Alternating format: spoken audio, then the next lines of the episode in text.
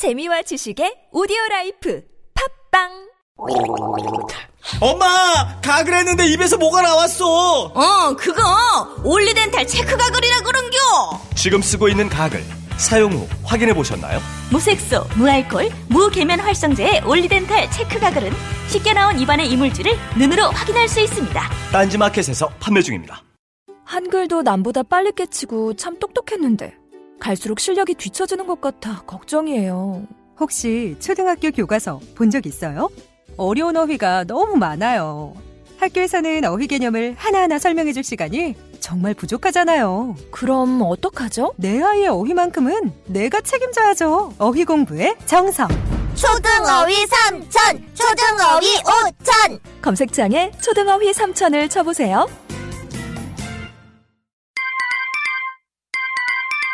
자려고 누웠는데 저스툰 지루한 지하철에 저스툰 자려고 누웠는데 지루한 지하철에 클래스가 타는 재미 저스툰 클래스가 타는 재미 저스툰 웹툰 웹소설은 저스툰. 클래스가 타는 재미 저스툰 다이어트를 위한 꿀팁. 동결건조 채소와 곡물, 단백질, 그리고 효소와 비타민, 미네랄로 만든 다이어트 전용 그린 스무디로 하루 한두 끼만 바꿔 드세요. 비타샵 그린 스무디 다이어트. 1522-6648. 1522-6648. 혹은 비타샵을 검색해 주세요.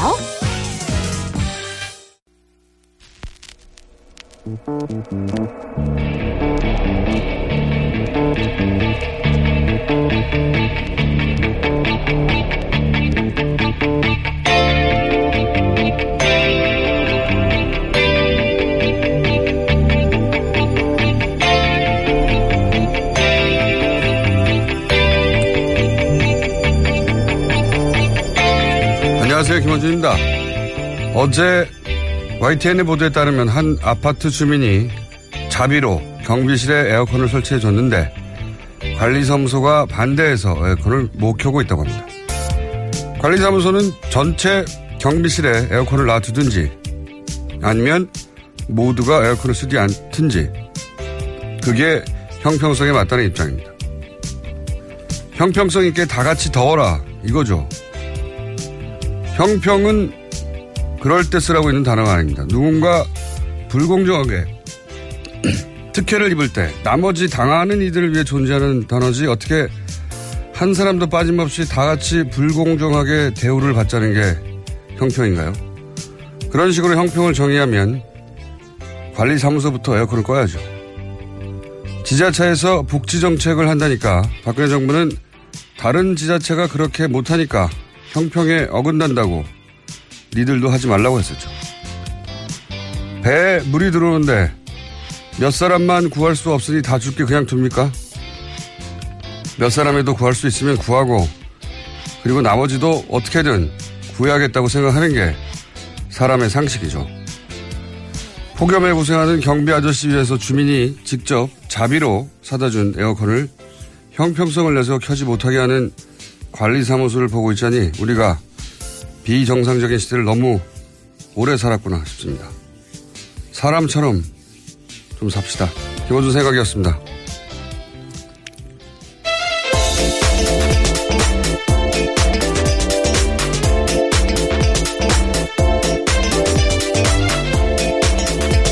시사인의 김은지입니다.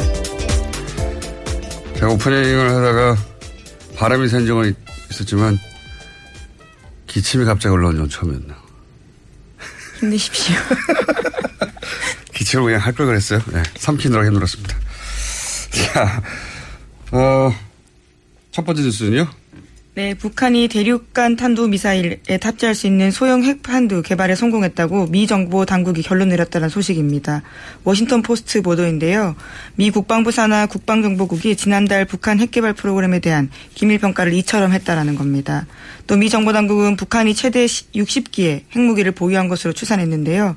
하지만 미국 최고의 핵 전문가 중 한 명으로 꼽히는 시그프리드 해커 박사가 워싱턴 포스트와 인터뷰에서 이에 대해서 비판했는데요. 과대 선전은 아주 위험하다라면서 이번 보고서에 대해서 비판한 겁니다. 이 적대적 공성관계라는 얘기가 있죠, 원래. 과거 우리 보수 정권이, 보수 정권이, 어, 툭하면 이제 북한 위기로를 꺼내서 국내 문제를 덮었지 않습니까? 예. 서로를 적대하지만 서로를 위해 서로가 꼭 필요한 그거, 그 관계를 적대적 공생 관계로 하는데 지금 트럼프는 북한이 고마워요. 생각해 보시면 이 일이 있기 직전까지 트럼프와 관련된 모든 뉴스는 다 사위, 아들, 딸, 러시아, 탄핵 이 뉴스였어요. 다 들어갔습니다 지금. 얼마나 고맙겠습니까. 그리고 미국의 군산 복합체들도 고맙죠. 예. 어, 그쪽은 전 세계 긴장을 먹고 사는 그게 무기가 더 팔리니까. 그런 면에서 이제 미국의 핵, 최고의 핵 전문가가 뭐 60대, 60개를 보유하고 있다. 뭐 이런 식으로 정부에서 말하니까. 어, 과대선전. 여기서는 과대선전은 미국의 과대선전 말하는 겁니다. 과대선전은 위험하다고. 과장하지 말라는 거죠. 예. 여하간 네 정부군 트럼프 대통령이 말하는 걸 고지고대로만 받아들여서는 안 된다. 어, 거기도 다 계산이 있는 거죠. 발언 하나하나에. 관련 뉴스가 근데 좀 많겠죠, 오늘? 예. 네, 관련 보도 나오니까요. 도널드 트럼프 미국 대통령이 입장 냈습니다. 관련해서 기자들이 질문하자 대북 경고 메시지를 쏟아낸 건데요. 미국을 더 위협하다가는 전혀 경험해보지 못했던 화염과 분노에 직면할 거다라는 메시지를 냈는데요. 뿐만 아니라 화염과 분노란 단어를 계속해서 쓰면서요. 무력이라는 단어도 덧붙였습니다. 화염과 분노, 노골적으로 이야기하면 지금껏 세계가 경험해보지 못했던 무력과 마주할 거다라는 건데요. 이에 대해서는 북한의 불바다 위협을 영어식 표현으로 받아쳤다라는 해석도 있긴 합니다. 저는 다르게 생각합니다. 왜냐면은 화염과 분노라고 하니까 아 이거 불바다를 이렇게 번역했나 이렇게 이제 우리가 생각하는 거고요. 그게 아니고요. 영어로 해놓으면 금방 알 수 있어요. Fire and Fury거든요. 어 이거는 뭐랄까요 두 가지 측면인데 하나는 미국에서 예전에 그 이라크 전쟁할 때 shock and awe라고 네. 군사 작전을 두 단어로 요약해가지고 그렇죠. 표현하는 어 뭐랄까 일, 일종의 스타일이 있어요. 어 그때는 이렇게 표현했고 자기도 뭔가 표현하고 싶은 거죠. 표현하고 싶은데 둘 다 F가 들어갔잖아요. fire fury 우리 라임을 화- 맞추는 건가요? 예. 그, 그런 면도 있고 마음에 든 겁니다. 이 단어가. 근데 이 단어 자체는 어 아주 유명한 우리나라에서는 이런 게임 안 하는데 미니어처 보드 게임이라고 있어요. 뭐냐면은 군인을 아주 작게 만들어 가지고 이렇게 낱개로 그 진열해서 팔고 이런 거 보신 적 있죠? 네, 피- 미니어처가 그런 네, 것들이니까요. 미니어처. 근데 근데 네. 그, 그 미니어처의 주인공이 군인인 경우가 많죠. 그게 이제 기원이 있어요. 미니어처 보드 게임이라는 게 있어요. 우리는 그런 걸 안 하는데 어, 이렇게 보드를 놓고 군인을 작게 만들고 포도 막 만들고 기지도 만든 다음에 룰을 정합니다. 룰을 정한 다음에 자기들끼리 싸우는 거예요, 막. 그러니까 PC 게임에 오프라인 버전인 건가요? 그- 그게 먼저 있었던 거죠. 네. 네. 그게 이제 그래서 시나리오도 막 나오고 룰집도 나오고 막 그러거든요. 아주 유명한 게임인데 그게 이름이 Fire and Fury예요. 네. 거기서 나온 것이다. 그리고 이 단어가 워낙 유명해서 이, 이 단어로 노래도 있고 이 단어로 책 제목도 있어요. 예전에 2차 대전 때, 어, 저기 뭡니까. 독일을 폭격했잖아요. 폭격기가 연합군에. 네. 그때 엄청난 폭탄을 쏟아부었는데 그 작전을 그때는 fire and fury라 부르지 않았죠. 이 라임 이 문구 유행하지 않았으니까. 근데 이 책을 나중에 2000년대인가 중반인가 뭐 하여튼 책을 썼는데 그때 이 제목을 따라 썼어요. fire and fury라고. 이 단어 자체가 대단한 게 아닙니다. 유행하는 단어예요. 그 유명한 관용구다라는 취지의 네, 근데 이제 말씀이시죠? 골라낸 거죠. 멋있게. 뭐 그렇게 멋있진 않습니다. 야간 예. 그렇고요. 이제 말잔치를 하고 있는 겁니다. 말하자면 제가 이 이야기를 길게 한 이유 중에 하나는 말잔치를 하고 있는 거예요. 서로 그러면서 가장 효과적으로 머릿속에 꼭꼭 박힐 박힐 자국민에게 단어를 선택하고 있는 중인 거죠. fire fury 하면은 탁탁 박히는 게 있거든요. 자 그렇고요. 다음 순요. 네, 이와, 이와 같은 트럼프 대통령 반응이 나오자요. 북한도 반응을 했습니다. 괌을 직접 공격하는 대상으로 지목한 건데요. 북한 전략군은 김정은이 결단 내리면 미사일을 임의 시각에 동시다발적으로 연발적으로 시행할 거다라면서요. 미국이 일컫는 예방전쟁이라는 선택권이 미국에만 있냐라고 주장했습니다. 이 핵의 공포의 균형이라고 하는데 지금 이제 북한과 미국이 하고 있는 건 이제 존심의 균형이죠. 존심의 균형. 예. 서로 어, 자존심의 균형을 맞추고 있는 중입니다. 말싸움하면서. 그래서 뭐 과감히 선택된 이유는 아마도 이제 거기 사드가 있기 때문이겠죠. 동시다발로 때리겠다는 것도 사드가 이렇게 동시다발 연발로 쏘면 막을 수 있냐? 뭐 이런 도발이기도 하고. 동시에 우리 언론이 보도를 해줘야 되는 내용은 뭐냐면 사실은 어제 하루 종일 포털에서 거의 이 과한 포위 사격, 그 다음에 뭐 하얀 분노 이 얘기만 했는데 실제 훨씬 더 중요한 거는 동시에 이러면서 북한이 거의 3년 가까이 영유하고 있던 캐나다 국적 그 임 목사, 임, 임현수 현- 목사입니다. 네, 목사. 네. 캐나다의 대북 현안이었죠. 그 임목수 목사를 갑자기 석방했어요, 갑자기. 그렇죠. 석방하겠다고 밝힌 네, 겁니다. 뜬금없이. 원래는 무기, 무기수였거든, 북한 기준으로. 예, 무기노동 교화형을 받고 있었습니다. 왜 갑자기 풀어줍니까? 예. 미사일 쏜다고 해놓고 갑자기 캐나다 바로 위 나라죠. 예. 그러면 바로 북미에 붙어 있는 나라인데 예. 하필이면 그 나라에 석방 그 억류하고 있던 어, 사람을 풀어준다고 이거 캐나다에서 오랫동안 현안이라는데 꿈쩍도 안 했거든요. 그리고 또 틸러슨 외무부 장관이죠. 국무부 장관입니다. 아, 국무부 장관. 우리, 우리의 외무부에 해당되는 미 국무부죠. 장관은 또 열심히 대화해야 한다고. 음, 계속 대화, 그렇게 이야기하고 예, 있죠. 대화하자는 말이라고 이게 다. 예, 그런 얘기 하고 있는데 그러면 동시에 투트랙을 가고 있는데 보도는 동시에 우리도 해줘야 되거든요. 우리나라에서도. 그 미국의 의도는 이런 강경 신호와 대화 신호를 동시에 보내고 있다고 예, 그런 해설을 해줘야 되는데 정말 전쟁이 날 것처럼 보도만 하고 있으니까 보도가 왜 이러는지 모르겠어요. 네, 뉴스 공장에서 좀 더 강조해서 말씀드리겠습니다.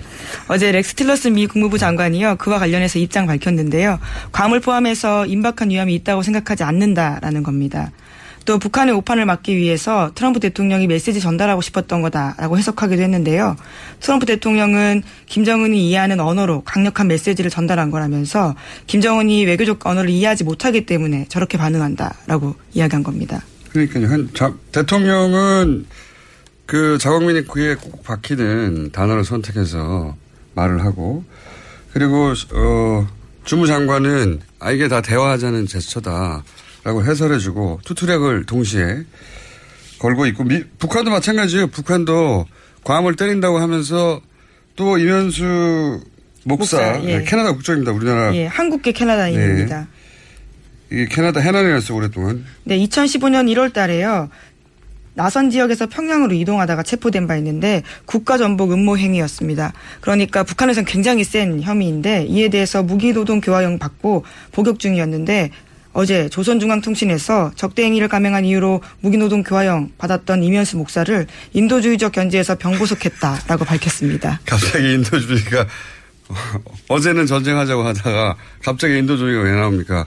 이런 시그널이 동시에 나오는 거를 동시에 사실 해설해줘야 보도의 균형이 맞는 거죠. 왜 전쟁 난다는 보도 뭐 이렇게 많이 나오는 건지. 자, 하여튼 그런 일이 벌어지고 있습니다. 네. 그리고 말전쟁을 하고 있고요. 이 관련해서는 저희가 잠시 후에 정세 현 장관, 전 장관과 함께 짚어보기로 하겠습니다. 관련 뉴스가 너무 많아서 좀 길게 얘기했습니다. 하여튼 불바다 이야기 때문에 그런 단어가 나온 게 아니라는 거. 예. 말장 말싸움 중이라는 거. 존심의 균형을 맞추고 있다는 거. 자, 다음 뉴스는요. 네, 어제 문재인 대통령은 건강보험 확대 방안을 발표했습니다. 대부분의 치료비에 건강보험을 적용하겠다라는 내용인데요. 2020년까지 전 국민 의료비 부담을 평균 18% 낮추겠다고 약속했습니다. 그러니까 미용이나 성형처럼 명백하게 보험에서 제외되는 항목 외에는 모두 건강보험 적용하게 된다라는 건데요. 4대 중증 질환에 한정된 의료비 지원 제도도 모든 중증 질환으로 확대하겠다라는 겁니다. 아, 이게 좀 사실은 오랫동안 많은 대수도부의 공약이긴 했어요. 예, 그렇죠. 한 번도 실현된 적이 없어 그렇지. 예, 지금 리얼미터에서 들어와서 굉장히 시끄럽게 앉고 있네요. 오늘 리얼미터 미니가 있거든요. 조용조용히 할 것이지 이렇게 시끄럽게 앉아서 앉으면은. 자, 우리 보험제도 유럽에, 유럽에 비해서는 되지만 미국에 비해서는 뭐 몇십 년 앞섰거든요, 사실. 예. 이 분야 미국은 참 미개합니다, 보험제도. 국민보험제도에 있어서는. 미개란 단어를 쓰셔도 괜찮아요. 미개해요, 실제로. 거기서. 이런 정도의 그 국민소득 수준과 흔히 말하는 선진국 중에 이런 보험제도를 가지고 있는 나라가 없어요.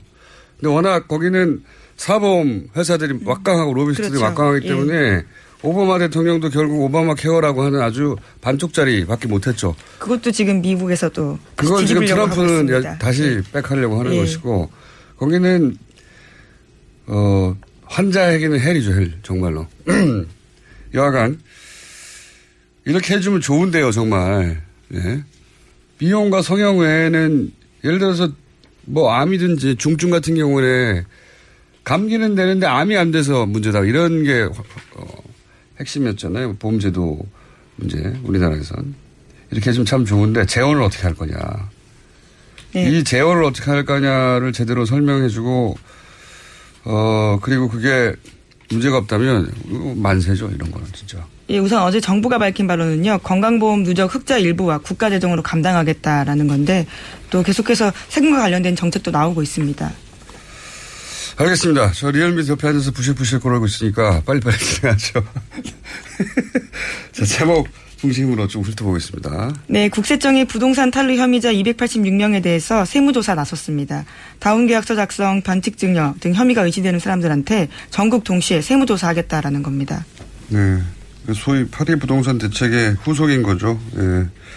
이제 안 팔고, 안 팔면 되지 않느냐. 이런 반응에 대해서, 어, 그래? 그러면 뭐, 당장 소득원도 없는데 주택을 이미 세 채 이상 갖고 있다든가, 뭐 아니면, 어, 분양권을 팔았는데 양도소득세가 전혀 없다고 신고했다든가, 뭐 이런 의심스러운 사례들 골라서 탈로한 거 아니야? 라고 국세청이 흔히 말하는 털기 시작한 거죠. 예. 근데 뭐 원래 내야 될 것들을 안 낸 거니까요. 무섭겠습니다. 네. 이렇게 돼서 걸리면 부동산은 덩어리가 커서 한 번 걸리면 몇 백만 원이 아니라 몇 억 단위로 세금을 수익 당할 수 있거든요. 예. 집안채가 날아가는 거죠. 이런 식으로 하면. 김상조 위원장이 그랬지 않습니까? 정부 정책에 정하지 말라고. 예. 지금은 정하면 안 되는 시기입니다. 자, 부동산은 그렇고요. 예. 다른 뉴스는요?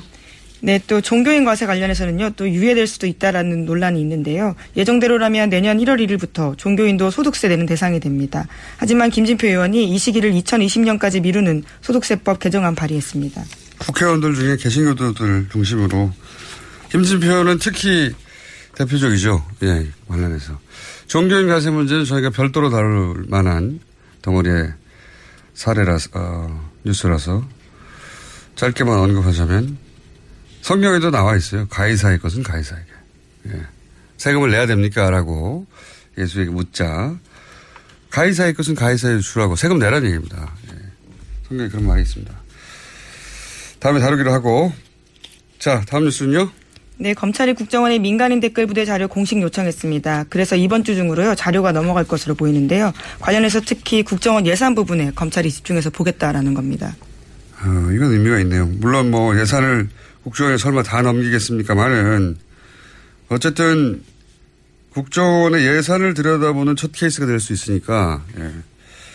10분의 1만 넘긴다고 하더라도 뭐 혹은 100분의 1만 넘긴다고 하더라도 예, 의미가 크네요 이건. 국정원 예산은 사실은 국회의원 일부 그것도 문 닫고 예, 비밀 발설하지 않는 전제하에 어, 큰 덩어리로 들여다볼 수 있을 뿐 이렇게 세부적으로 들여다볼 수 없었거든요. 한 그러다 번도. 보니까 문제점들이 많았습니다. 불법적으로 전용되는 경우가 많아서요.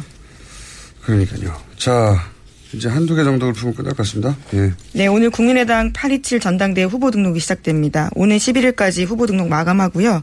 또 이제 전당대회가 시작됩니다. 그렇군요.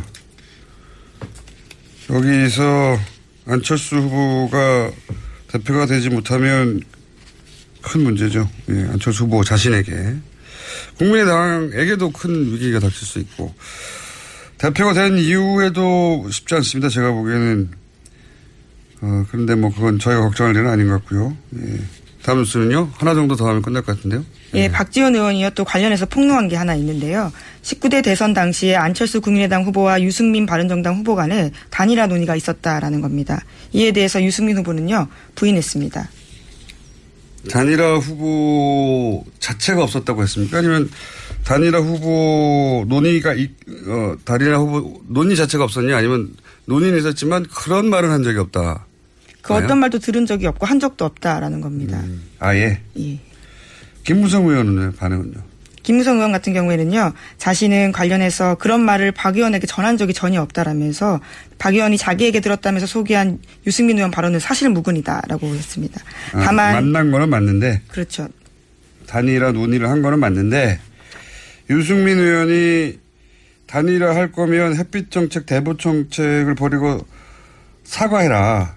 예, 국민의당이 국민의당 이럴 수는 없죠. 예. 그러면 자신이 탈당해 준다 이렇게 해야겠다는 겁니다. 박지원 대표는 국민 어, 바른정당이 그걸 요구한다면 그렇다면 햇볕 정책을 추진하는 당사자라고 할 수 있는 박지원이 내가 탈당해 주겠다. 그러면 단일화 되겠느냐. 이런 말을 주고받았다는 거예요. 그때 당시에.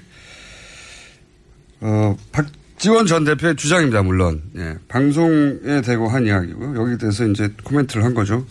여기서 이제 디테일한 내용들은 감론을박하고 있는데 어쨌든 만나서 안철수 유승민의 단일화를 얘기를 했다는 것은 사실로 밝혀진 셈이네요. 예, 김무성 의원이 그에 대해서는요 주호영 의원까지 같이 만난 적이 있다라고 밝혔습니다. 네, 한 번 만난 적이 있다. 라고 하는 것이고 박지원 대표는 여러 번 만났다고 하는 거 주장하고 있는 것 같은데 횟수는 중요하지 않고 단일화를 하려고 했다. 예.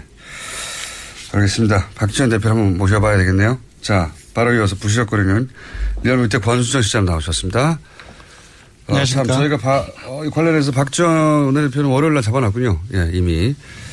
월요일 날 물어보기로 하겠습니다. 자, 권수정 시장님? 네, 안녕하십니까. 네, 인사드렸습니다. 자, 그러면 대통령 지지율부터 대통령 지지율, 어, 그리고 정당 지지율 짚어보겠습니다. 저희가 유일하게 주 중에 짚어보는, 예. 예, 지난주에 어, 어, 북한의 미사일 발사 어, 여파 때문에 좀 빠졌죠. 이번 주에도 소폭 아주 소폭 하락세입니다. 어, 0.8% 포, 어, 8% 포인트 소폭 하락했고요. 71.7%의 긍정 평가가 나왔습니다. 부정 평가는 21.5%였고요. 어, 아시다시피 지난주 주말에 유엔 안보리 대북 제재 관련 보도가 상당히 많이 나왔습니다. 그리고 한중 외교장관 회의가 좀 어, 측면들 때문에 논란이 많이 되었었고요. 그리고 뭐 이렇게 북한 미사일 발사하면 보통 진보 정권의 지지율 좀 떨어지는 편입니다, 항상. 예. 예. 그리고 월화 한 이틀 동안은 그 자유한국당 비롯해서 바른정당, 그러니까 야3당이 그 현 정부의 대북 정책에 대해서 좀 일관되게 이제 공세를 좀 취하고 있는 상황이고요. 그 많이는 빠지지 않았지만 소폭 하락한 이유가 바로 이제 북한, 어, 북한 미사일 발사로 이후에 계속 이어지는 이러한 여진들 때문이 아닌가 싶고요. 반면에 어, 수요일 날에는 일간 집가에서 일간 집계에서는 73.7%로 반등을 했습니다. 어제도 반등을 했어요. 예, 지난주 주간 집- 집계가 72.5%였는데 지난주 주간 집계보다 높았던 거죠. 이건 아무래도 그 현 정부가 정부가 대통령이 공식적으로 사과한 거는 제가 잘 기억이 나지 않는데요. 아시다시피 가습기 살균제 피해자들을 청와대에서 모셔서 공식적인 사과를 했습니다. 이 부분들이 어 보도나 이제 SNS 통해서 많이 그 여론을 주목을 받았고요. 이 요, 요인이 아닌가 싶습니다. 어쨌든 어제는 반등을 했다. 네. 예, 지난주 이어서 어쨌든 월화수 사이에 평균으로는 71.7%인데 네. 어제는 73.7%로 반등을 했다. 네, 뭐 거의 그래봐야 1, 유사합니다. 2%만. 예, 지금 여전히 뭐 어, 대우 하는 뭐 그냥. 60대 이상이라든 지 보수층 포함해서 모든 지역, 연령, 이념 성향에서 긍정표가 아주 높거나 어, 우세한 걸로 나타났습니다. 야당이 상대하기 참 힘들 거라고 제가 정권 초에 얘기했는데 이렇게 되면 참 상대하기 힘들어요. 이렇게 막 흔들어주면 좀 빠져주기도 하고 네. 공방에 오가야 야당에서는 아 이건 먹히는구나 이렇게 하면 되는구나 싶은데 이번 주 다음 주 목요일이 문재인 대통령 취임 100일째입니다. 그러니까 딱 일주일 전이죠. 그래서 100일 100일을 전후해서 야당들 같은 경우 지지율이 많이 빠질 것이라는 언급들이 많이 나오고 있는데 지금 추세를 봤을 때는 물론 바꿨어요, 이제 최근에. 아 바꿨습니까? 연말로. 아 연말로 바꿨습니까? 예. 예, 그렇게 떨어지지는 않을 것으로 보입니다. 네. 그러니까 100일 되면 다 빠질 것이라고 네. 정권 초연에 했었고, 어, 지난주인가요? 올해 초인가에 연말에 빠질 거라고 바, 바뀌었어요. 예. 지금 뭐 나중에 한번 얘기될 수 있었겠지만 개혁이 여러 춤척되면서 이해 이해 관계자들이 갈리고 그러면서 빠지는 측면이 있지만 또 개혁으로 다시 지지율을 반등시키는 모습들이 요즘엔 사, 사- 조금씩 나오고 있습니다. 그래서 많이는 빠지지 않을 것 같습니다. 사실 이 100일 가까이 됐을 때 70% 지지율이라는 건 있을 수 없는 지지율인데 여기서 앞에 6점 바뀌어도 정권이 망하는 듯이 보일 것 같아요. 60%도 박근혜 정권 때는 도달한 적이 없는 수치인데 아, 있긴 있는데 그런 기간들이 상당히 짧았죠. 초반에 이게 있었어요. 네, 네. 생각해보니까. 자, 하여튼 그렇습니다. 당내 어, 대통령 지지율은 그렇고요. 정당 지지율은 어떻습니까? 정당 지지율은 어 아무래도 그 문재인 대통령하고 여당 지지율은 좀 같이 연동되는 측면들이 상당히 많습니다. 따라서 그 민주당 같은 경우는 지난주 주간 대비 아 지- 지난주 주간 집계 대비 1.5% 포인트 내려서 41.9%가 나왔습니다. 아, 주로 경기 인천 PK, 아, PK, TK 이 정도로 해서 보수층에서 많이 빠졌는데요. 아무래도 그 문재인 대통령이 소폭 하한 것, 한 것과 동일한 이유에서 빠진 것으로 보입니다. 여기도 네. 한 1%네 빠진 거네요. 네. 50.1 뭐 이러다가 49.1 뭐 이런 식으로. 네. 다음에 국민의당을 한번 본다면 국민의당은 3위로 올라갔다면서요. 예, 지난주에 한 4, 아, 지난, 아, 지지난주에 5%대 초반에서 지난주에 6.9%까지 올랐거든요. 예. 지난 주말에 안철수 전 대표 당대표 출마 예, 지난주 선언. 수요일 날에 출마 선언을 공식적으로 선언을 했고 월, 화, 수 3일 동안 지난주는 계속적으로 올랐습니다. 네. 올랐는 원인이 뭐냐면은 19대 대선에서 안 후보에게 투표를 한 사람들 중에서 네. 그 이전은 한 24% 정도가 국민의당을 지지했었는데 그 월, 화, 수 3일 지난 동안에 무려 한 39% 40%까지 결집을 했습니다. 근데 음. 그러니까 안철수는 지지했지만 국민의당을 따로 지지하지는 않았던. 안 중. 예. 하던데 이제 한 3일 동안에 당대표 출마 선언한 과정에서 올랐는데 아시다시피 주말을 경과하면서 또 어제까지도 계속 당대표 출마 논란이 당내에서 계속 되지 않았습니까? 예. 그 이후에 다시 이그 19대 대선은 안 후보 투표자 후보자층이 조금씩 다시 또 빠지고 있습니다. 아하. 그래서 지금 이제 국민의당 같은 경우는 이번 주 주중에서 1.5% 포인트 내린 5.4%로 다시 내렸는데 바로 금방 언급해드린 그 이유인 것 것으로 보이고요. 다시 돌아가네요. 다시 예 다시 오차 범위 내이긴 하지만 어 최하위로 밀려났습니다. 그렇기 때문에 안철수 대표의 명분이 좀 떨어지는데 본인이 나와야 지지율이 올라갈 수 있고 네네. 결집시켜서 네. 어, 이 국면을 벗어날 수 있다고 했는데 다시 최하위가 됐네요. 네. 5.4% 물론 이건 주중 예, 예, 주중입니다. 예, 주중 잠정 집계입니다. 네. 목금토 그러니까 어, 목금토 하면 또 달라질지도 모르겠죠. 네네. 어쨌든 다시 최하위가 됐다 국민의당이 네. 5.4%. 안철수 대표가 당대표 출마 선언하기 전의 수치로 다시 돌아갔네요, 거의. 예. 예, 그렇습니다. 다른 정당은 어떻습니까? 예, 한국당 살펴보면 한국당은 올랐습니다. 1.1%포인트 오른 17.6%이고요. 2주째 상승세를 보이고 있습니다. 어, 기억하실지 모르겠지만 전술, 전술력 배치 추진을 당론으로 어, 한이 많이 하고 있는 상황이고요. 네. 어, 문재인 정부의 대북 정책의 비판 공세를 높이고 있습니다. 네. 아무래도 좀 반사이기 성격이 있는 것 같고요. 북 미사일 발사. 가장 발사이기. 오른쪽에 있는 네. 분들이 어쨌든 한국당 쪽에 표를 네. 주고 있다는 얘기죠, 지지를. 예, 정의당하고 바른정당도 공이 올랐습니다. 음. 정의당은 1.1%포인트 오른 6.8%로 어, 3위로 오차범위 내이긴 하지만 3위로 올랐었고요. 바른정당 역시 올랐습니다. 0.6%포인트 오른 6.4%로 다시 60%대를, 6%대를 회복했습니다. 그렇군요. 네. 어, 오늘은 시간이 없어서 그 못 다룰 것 같은데 리얼미터하고 갤럽하고 가장 큰 차이가 나는 부분이 갤럽이 이제 주말에 발표되지 않습니까? 네, 그러다 보니까 그렇습니다. 항상 비교가 되는데 한국당, 바른당 다른 정당들은 뭐 큰 차이가 없다고 보여지는데 예, 한국당과 바른정당. 한국당과 바른정당의 지지율 차이가 네. 리얼미터하고 가장 큰 차이가 있어요. 갤럽에서는 두 당의 차이가 거의 없거나 붙었거든요. 네. 근데 리얼미터에서는 아직도 한 10% 가까이 차이가 나는 걸로 나오니까 이거 다음 시간에 한번 짚어주십시오. 예. 그러니까 한국갤럽과 같은 상황이면 보수층이 거의 와야 된 상황이라고 보면 되는데요. 나중에 한번 봐야 될 것 같습니다. 네. 자, 어, 마지막으로 저희만 하는 이번 주 현안 주사. 어, 이번 주 뭘 했습니까? 이번 주 지난주에 파리 부동산 대책이 발표되었고 그 이후에 그 종부세라든지 재산세라든지 그 이 부동산 보유세 관련해서 논란이 좀 보유세. 있었습니다. 예. 보유세. 보, 부동산을 갖고 있는 것만으로 세금을 때리는 과거의 네. 종부세. 예. 예, 거기 뭐 똑같지는 않지만 어쨌든 예, 맞습니다. 그렇게 생각하시면 되는데 예, 이 조사를 한번 해 봤습니다. 보유세를 지금은 그 카드를 마지막 카드로 두고 있는 것처럼 보여지는데 현 정부가 네, 만지작거리긴 하지만 아직까지는 네. 이거까지 썼는데 통하지 않으면 큰일 나니까요. 네네. 근데 보유세를 만약에 높인다, 인상한다. 네네. 그럴 경우에 과연 찬성하겠는가? 네네. 네, 이거 여론조사가 왜 없었는지 모르겠는데 저희가 했습니다. 응답자들한테 세 가지 선택지를 드렸습니다. 하나는 그 판리 대책의 효과와 상관없이 바로 올려야 된다. 효과와 상관없이? 예. 두 번째는 효과가 없을 때 그때 올리자. 네. 그세 번째로는 효과와 상관없이 인상해서는 안 된다. 이세 개를 드렸는데 절대 반대. 예. 첫 번째가 가장 많이 나왔습니다. 즉각 인상안이 41.8% 응답이 나왔습니다. 어. 그 다음도 반대보다는 효과 없을 때 그때 올리자. 조건부 인상이죠. 25.8%로 올라 이- 이- 나왔고요. 70%가 가까이 되네요. 예, 효과와 상관없이 안 된다 인상은 네. 이 응답은 20.6%가 나왔습니다. 네. 68%가 70% 육박하는 야. 예, 인상으로 보면은 조건부 이상이든지 아니면 적강 이상이 인상이니까 합치면 한 70% 육박을 하고 한 3배 이상이 반대보다는 많, 많습니다. 하하.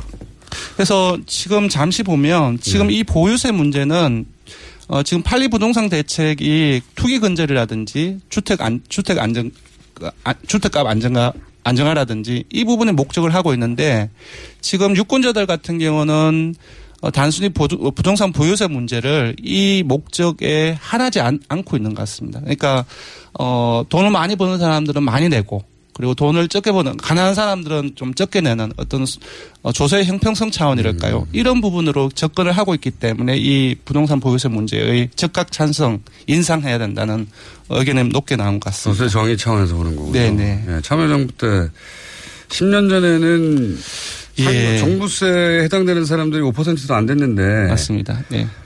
그- 그때는 831 부동산 대책이라든지 또 그때도 마찬가지로 그 보유 종부세 문제가 세금 폭탄 프레임들이 가동이 되어서 먹혔죠 그때. 예, 그때는 먹혔는데 지금은 이러한 저 저간의 상황을 보면은 안 좀. 막히 그때 세금 폭탄 프레임이 막히기 힘든 상황이 아닌가 그렇게 보입니다. 먹히기 힘든 상황이라고 해주십시오. 예, 먹히기 힘든 상황이 아닌가 싶습니다. 어, 이것도 예상되네요. 네네. 예. 대통령 지지층하고 비슷하게 겹치는 지난번 사드하고 지난주하고 비슷하게. 어쨌든 70% 가까이 보유세를 찬성하고 있다는 것은 예상과 다른 결과였습니다. 네네. 자, 여기까지 하겠습니다. 또 예? 조사 개요를 아, 조사 개요. 예. 네. 아, 사실 대통령하고 정당 지지율 조사만 어, 불러드리면 되는데요. 짧게 불러드리겠습니다.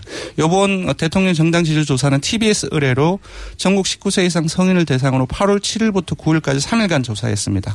전화 면접하고 자동응답 혼영으로 실시했고 3만 5,284명에게 통화를 시도해서 최종 1,531명이 응답을 완료했습니다. 응답률은 4.3%, 3%, 표본 오차는 95% 신뢰 수준 플러스 마이너스 2.5%포인트입니다. 내일부터 건수정 시작하겠습니다. 감사합니다. 고맙습니다. 아무도 묻지도 따지지도 않고 가입하셨다고요? 보험은 너무 어려워요. 걱정 마십시오. 마이보험 체크가 도와드립니다. 1800-7917 마이보험 체크로 지금 전화 주세요. 1800-7917 이미 가입한 보험이나 신규 보험도 가장 좋은 조건을 체크해서 찾아드립니다. 인터넷 한글 주소 마이보험.com 또는 카카오톡에서 아이디 검색 마이보험을 친구 추가하여 상담하실 수 있습니다. 모닝똥? 제겐 사치였죠. 내가 토끼인지 토끼똥이 나인지 내가 변을 본 것인지 변을 당한 것인지 나는 바나나이고 싶다. 간혹 구렁이이고도 싶다. 미궁 대장사랑! 추억 미궁 대장사랑이 찾아드립니다. 혈중 콜레스테롤 개선과 배변 활동에 도움을 주는 건강기능식품입니다. 검색창에 미궁 대장사랑 미궁 장사랑 이름 바꿨어요. 프로바이오틱스 12종 추가. 미궁 대장사랑. 골반 잡자 바로 잡자 바디로직 허리 통증 바로 잡자 바디로직 2017년 cool summer 바디로직 라이트 출시. 통기성이 좋아 땀 걱정 없이 한여름에도 쾌적하게. 입은 듯 안 입은 듯 가벼움의 신축성은 그대로. 자세가 좋아지는 골반 교정 타이즈 바디로직 검색창에 골반 교정 바디로직 라이트.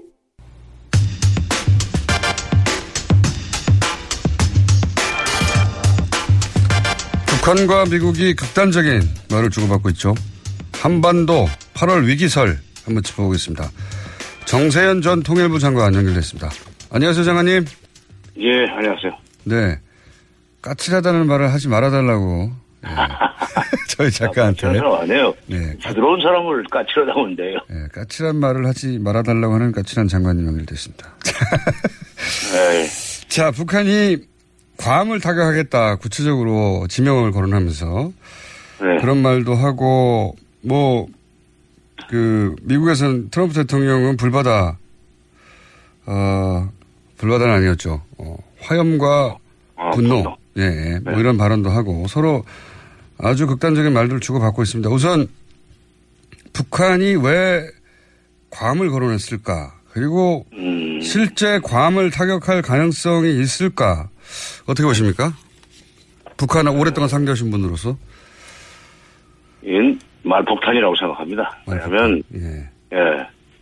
이 북한은 항상 그, 그 사람들의 저, 그 화법을 알고 얘기를 들어야 돼요. 이 사람들이 뭐라고 하냐면 미국이 선제 타격 기도가 미국의 선- 선제 타격 기도가 드러나면 서울을 포함한 남측의 군사 지역을 불바다로 만들고 미군 기지가 있는 저 이 괌 이런 데를 이제 에, 전면적으로 타격하겠다 그랬는데 에, 미국이 자기를 치겠다는 얘기, 북한을 치겠다는 얘기를 음, 마- 이 사람 저 사람이 불쑥불쑥 많이 하지 않았습니까? 뭐 선제 타격, 뭐 예방 전쟁, 뭐 이런 등등이 어떤 점에서는 말로 끝나지 않고 그것이 실제로 행동을 옮겨줄 수 있다고 북한이 좀 그 걱정을 하지 않나는 생각이 들어요. 막 그러니까 그런 말 자꾸 하다 보면은 실제로 그런 일이 벌어질 수 있다고 어, 보고 미국이 그렇게 나온다면 우리 가만 안 있겠다.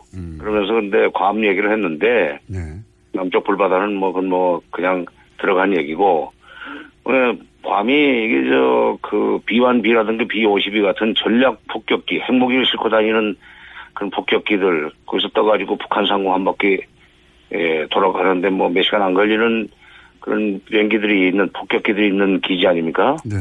그거를 공격하겠다고 그랬는데 바로 그 자리를 때리겠다는 게 아니고 그 주변을 포위 사격하겠다고 그랬어요. 그렇죠. 한 30km 정도 그러니까, 떨어져서. 예, 예. 그러니까 그 도망갈 구멍은 다 열어놓고 겁을 줍니다. 그러니까 나중에 북한의 말을 지금 해석하면 미국이 선대 타격을 실제로 하려고 한다면 우리는 괌이 아니라. 괌 주변 한 30km 떨어진 데를 때리겠다. 예, 예. 이거죠. 근데 이제 30km를 때리지만 이게 공해상이 될 텐데. 예. 그런데 비행기가 어디로 지나올 줄 압니까? 그러니까 비행기가 지나갈 수 있는 공중을 뭐 둘러막고 음. 어, 때릴 수 있다는 얘기인데 예. 실제로 미국이 선제 타격할 그 가능성도 적고 또 북한이 괌을 친다고 하더라도 뭐 어, 바다를 둘러싸고 몇 발이나 쏘겠습니까 미사일을 몇 발 쏘겠죠 뭐, 뭐 수발 쏘겠죠 그러나 그것 때문에 서로 그 접 그 뭐야 불이 붙어가지고 전쟁으로 번질 가능성은 저는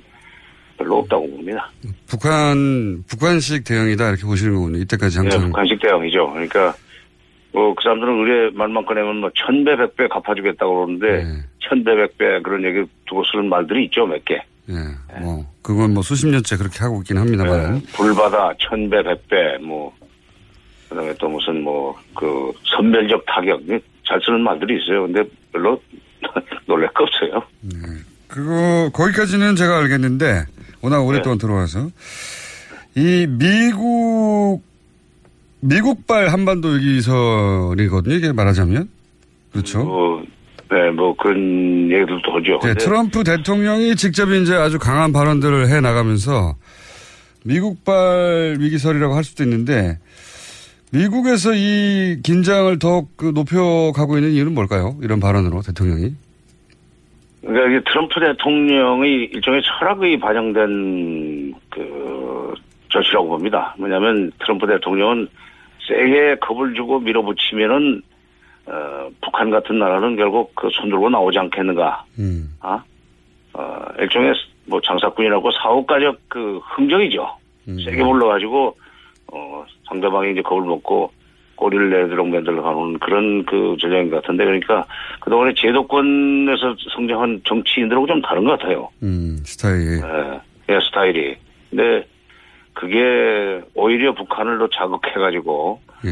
뭐 북한이 에, 그러니까 예방 그 북한이 오히려 예방적 타격을 할 수 있는 그 여지를 키워가지고 책임을 그쪽으로 넘기려고 하는 전략인 것 같은데 음. 북- 저는 북한이 그렇게 위험한 짓을 안 하려고 봐요. 아, 그 사람들 말폭탄 쏟아내다가 결정적인 순간에 싹 방향 틀어가지고 빠져나가는 데는 음. 여러 번 보면서 야, 참 귀신 같다 하는 생각을 많이 했었습니다만 그런 전략으로 이때까지 살아남았죠, 사실은. 예. 그렇죠. 그래서 오히려 상대방이 예, 방향을 틀도록. 음.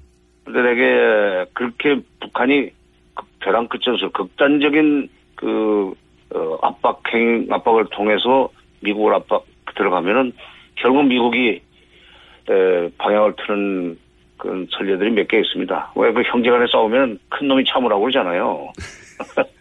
네. 실제로 북한은 잃을 게 없다는 듯이 나오면 결국은 그렇죠. 뭐 예, 미국이 북한의 요구를 들어주는 경우가 많았죠 오히려 지금까지는. 그리고 지금 동아시아의 현실로 봐서 6.25 때도 중국이 6.25 때 중국이 별거 없을 때도 중국이 바로 참전하지 않았어요. 예, 지금 중국은 미국 다음 가는 강대국입니다. 예, 예. 북한을 군사적으로 공격하면 바로 그 불똥이 중국 대륙으로 뛰고 특히 동북 삼성 만주로 번질 거기 때문에 중국이 가만 안 이렇게 되는 거죠. 이렇게 되면 이건 한반도 전쟁이면서 실제로 미중 전쟁이에요. 세계 대전이 되는 거죠 사실은. 어, 그렇죠. 미국이 그렇게 그거 벌렸다가 지금 다른 유럽이라든가 중동 같은데 벌려놓은 일들이 많은데 그거 어떻게 감당하겠어요? 못합니다. 그럼 8월 위기설은 어떻게 나온 거라고 보십니까? 뭐 이유가 있을 거 아닙니까? 아, 이게 저 4월 위기설도 있었죠, 그때. 예, 예. 4월 달에도 내가 다른 데서도 한번 얘기했는데 4월 달에는 그 예산, 금년도 예산이 지금, 지금 한참 심의 피크 중, 피크 기간일 거예요. 9월에는 결정이 돼야 됩니다. 미국 예산 심의. 예산. 예. 예, 예산이 10월부터, 미국은 우리는 1월부터 시작이 되지만 10월부터 예산 연도가 시작이 돼요. 네네. 9월 국회에서 이제 끝을 내야 되는데 8월이면 이제 한참 그 밀고 당기는 뭐 개수 조정도 해야 되고 하는 그런 시기 아니에요? 네네. 기술적으로 이때 그 이 주한미군 또는 극동 지역 또는 태평양 사령부의 그 예산이 깎이지 않도록 하려면 이 한반도가 위험하니까 절대로 이 부분은 손대지 말라는 그런 어떤 메시지를 보내기 위해서 나는 이 그 출처가 미국 내 군산복 합체 내지는 군부라고 봅니다.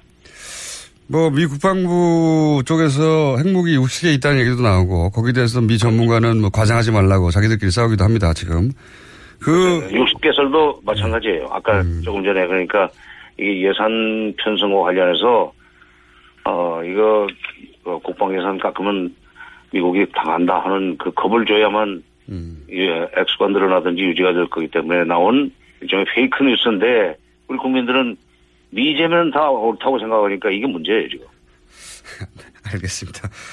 예. 동시에 이제 우리 언론이 크게 보도하지 않는 게 예를 들어서 뭐 캐나다 국적 임목사를 갑자기 석방한다든가 혹은 뭐 틸러슨 국무장관이 갑자기 어 트럼프 대통령의 이야기는 뭐 결국은 대화를 하자는 거다 이런 식으로 해석해 주지 않습니까? 예.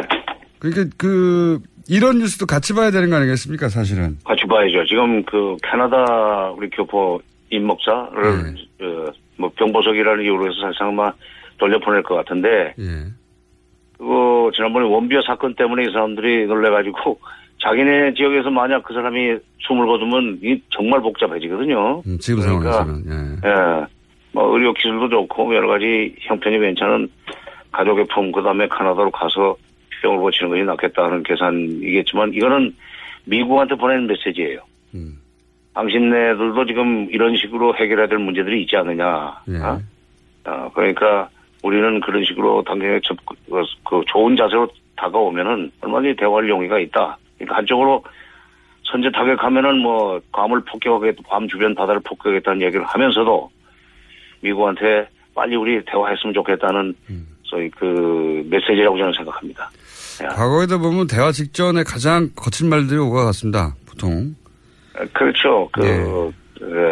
더위가 절정이 이러다 보면 이제 가을로 넘어가듯이 그러니까 거친 말들을 한참 주고받아서 전쟁 나나 싶으면 대화가 시작되는 그렇죠. 예. 그런 과거 사례가 많이 있었는데 그런 루트를 다시 타지 않겠나 하는 짐작도 들고 이건 어떻습니까? 뭐요? 가스하신 장관님 갑자기 튀어나오시는 뭐요? 장관님 저기 아니 돌발 질문을 많이 하시니까 좀 겁나지. 안보리 제재 있지 않습니까? 안보리 제재. 예, 예, 예. 거기서 뭐 석유는 빠졌다, 뭐 그렇지만 가장 강한 제재다, 뭐 이런 식의 얘기 많이 나오는데 안보리 제재로 북한이 미국이 원하는 대로 갈까요? 안보리 제재 효과 있겠습니까? 우선 석유 송출 금지가 빠졌다는 것이 뭐 북한한테는 별로 게 타격이 안 된다고 저는 봅니다. 뭐 어, 대중무역의 33분의 1을 삭감시켰기 때문에 무역으로 거둘 수 있는 액수 뭐 10억 불을 못 벌게 했기 때문에 손 들고 나올 거라는 것은 착각이고 10억 불이면요. 네. 1조 달러인데 그렇죠? 1조 달러인데 그게 저 사드 한 대 값보다 싼 겁니다.